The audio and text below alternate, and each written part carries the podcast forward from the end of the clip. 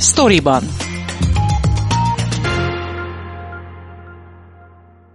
A választáshoz közeledve a Szabad Európa több cikksorozatban is visszatekint az elmúlt 12 évre, a rendszerváltás óta eltelt három évtized fényében. Az egyik ilyen sorozatunk a számok adatok oldaláról dolgozza fel a történéseket, amelyek meghatározták, hogyan jutottunk el a mai helyzetbe. Nem irigyeltem Fazekas Pálma kolléganőmet, amikor arra vállalkozott, hogy az egészségügy évtizedes változásait dolgozza fel az adatok oldaláról. Én Vovesz Tibor vagyok, és Pálmát erről a cikksorozatról fogom kérdezni. Hogyan lehet megfogni egy ekkora ágazatot? Hogyan láttál a munkához? Hát nagyon sokat gondolkodtam rajta, hogy hogyan lehetne az enciklopédia Britannicánál rövidebb cikket írni arról, hogy mi történt az egészségügyben. Igazából aztán arra jutottam, hogy talán az a legérdekesebb, hogyha egy egészségügyi közgazdászt próbálok faggatni arról, hogy ő mit lát az elmúlt évek legfontosabb döntéseinek, illetve melyek azok a döntések, amelyek elmaradtak, és ezért nyomták rá a bélyegüket, ez a hiány nyomta rá a bélyegét az elmúlt 12 év egészségügyére, Sinkó Eszter egészségügyi közgazdász volt, aki ebben segítségemre volt, ugyanis eh, ezek az elmaradt, vagy meghozott, vagy félig végrehajtott döntések kimutathatók nagyon sok adatban, és ennek a sorozatnak is, amit itt a Szabad Európán elindítottunk, és eh, számokban a címe, erre vállalkozunk, hogy makrogazdasági adatok segítségével mutassunk be egy, egy stratégiai ágazatban az elmúlt 12 év legfontosabb döntéseit. Milyen adatokat választottatok ehhez a szakértővel? Azt próbáltam először is felvezetésként kideríteni, hogy hogyan mérhető egyáltalán egy országnak az egészségügyi teljesítménye. És aztán kiderült, hogy erre vannak nagyon is jó és bevett adatok.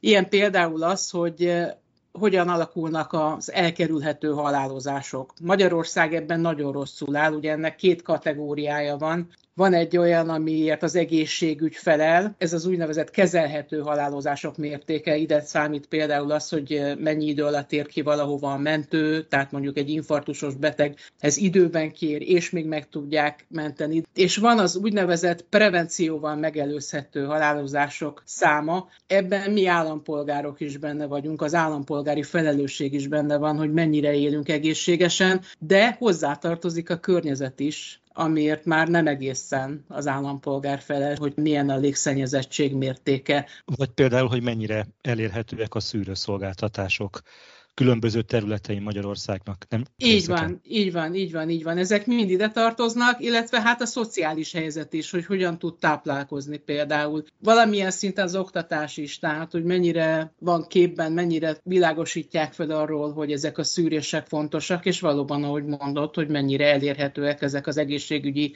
szolgáltatások a számára. Látszik ebben az adatban bármilyen változás 10-12 év táblatában? A 2010 és igazából a 2019 közötti időszakot néztük meg, a koronavírus világjárvány számait azért nem vettük bele szándékosan ezekbe a grafikonokba, amelyekkel illusztráltuk a cikket, mert a járványnak erősen torzító hatása van. Az a lényeg, hogy nem látszik egyáltalán javulás, tehát abszolút sereghajtók vagyunk az Európai Unióban, mind a két elkerülhető halálozási kategóriában. Ami egy picit optimizmusra talán okot adó adat, az a csecsemő halálozások száma. Ez is egyfajta mutató, amelyel egy ország egészségügyi állapotát mérik, és itt világviszonylatban, de még európai viszonylatban is jónak számít a magyarországi átlag. Van-e olyan része az egészségügy irányításának az elmúlt egy évtizedben, amire a szakember is azt mondja, hogy az jól eltalált irány, vagy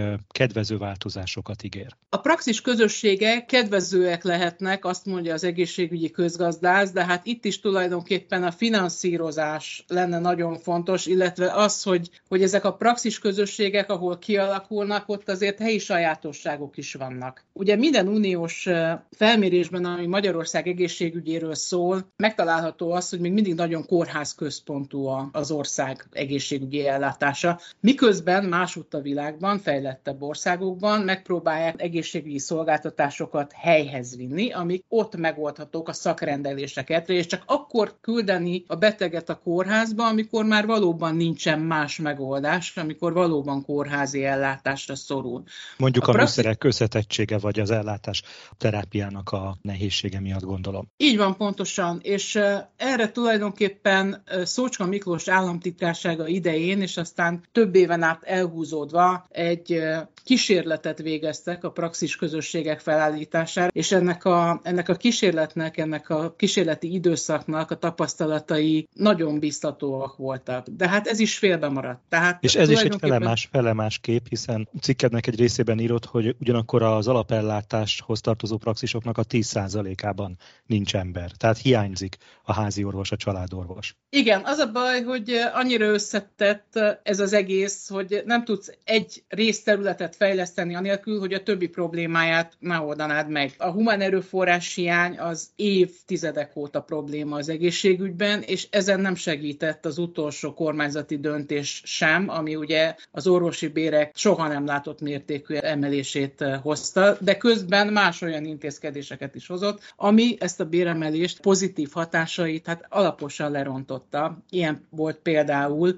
az, hogy nem differenciáltak megfelelően ennél a béremelésnél. Tulajdonképpen az egyetlen differenciáló tényező az az életkor volt, de a szakterület egyáltalán nem. Ugyanolyan béremelést kap az a reumatológus, aki hat órában, vagy bőrgyógyász hat órában egy szakrendelésben dolgozik, és az a traumatológus sebész is, aki tehát egész más felelősségi döntési körben mondjuk operál 12 órán keresztül. Ez nem segítette a kötődést azoknál, akik ebben az ágazatban dolgoznak, és a másik pedig a, a szakápolói hiány, ami egészen elképesztő. Tehát ott is hatalmas elvándorlások vannak, az ő fizetésüket nem rendezték, óriási a különbség a szakorvosok és a szakápolók fizetése között. A finanszírozást említettük az előzőekben, és minden egyes felmérés, vagy minden egyes kimutatás azt hozza, hogy a GDP arányos egészségügyi költések nagyjából festenek egy képet arról, hogy mennyire fejlett, mennyire kiszolgáló egy országnak az egészségügyi rendszere.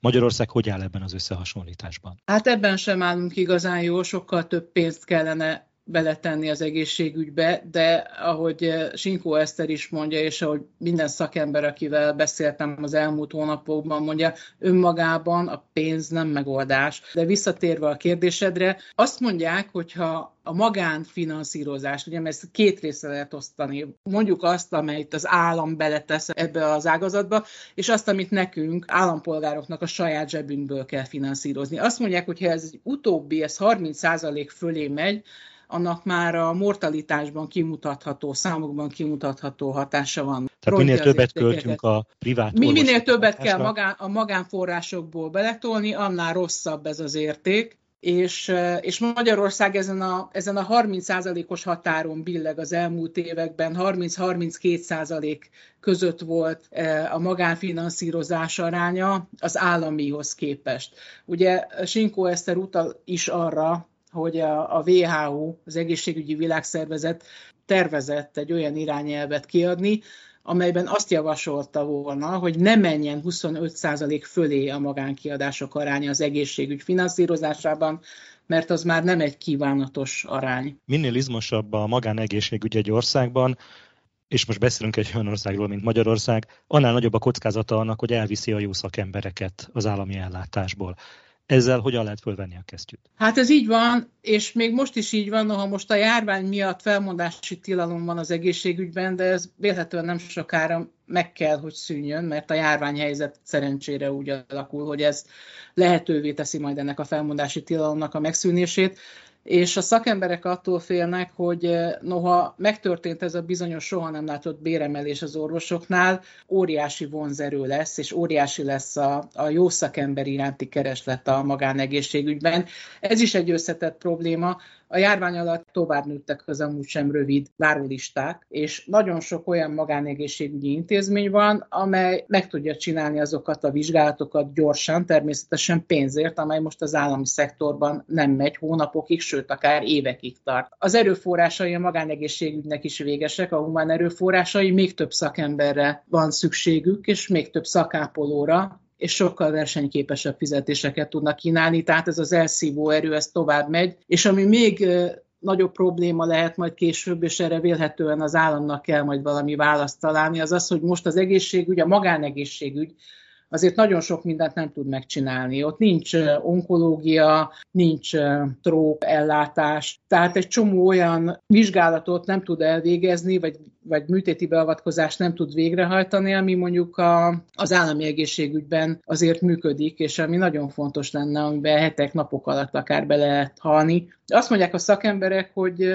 miután nagyon nagy az igény rá, vélhetően a magánegészségügy is óriási beruházásokat fog végrehajtani, hogy ilyen komolyabb, nagyobb műteti beavatkozásokat is el lehessen végezni egy-egy magánkórházban. Ez viszont több milliós tétel, tehát hosszú távon az állampolgárok ezt nem tudják saját zsebből finanszírozni. Hogyha egy mondatot kellene mondani erről a 12 évről, meg az adatokról, amik ebből a 12 évből származnak, akkor hogyan kezelte a Fidesz kormány az egészségügyet. Komolyan vette, szívén hordozta, meghallgatta ezt a diagnózist, ami külső szakemberek nyilatkozataiból, felméréseiből kialakult, késze a terápiára, vagy kész volt-e a terápiára, hogy bármit is kezdjen az egészségügyel? Igazából nem. Voltak kísérletek, de nem voltak annyira fontosak a kormány számára, hogy ezeket hagyja, engedje végigvinni a szakembereknek. A szakembergárda kiválasztásának szempontjait erre is több nekünk nyilatkozó szakember panaszkodott, felváltotta a párthűség, a párt iránti lojalitás, és ez sajnos meglátszik a vezető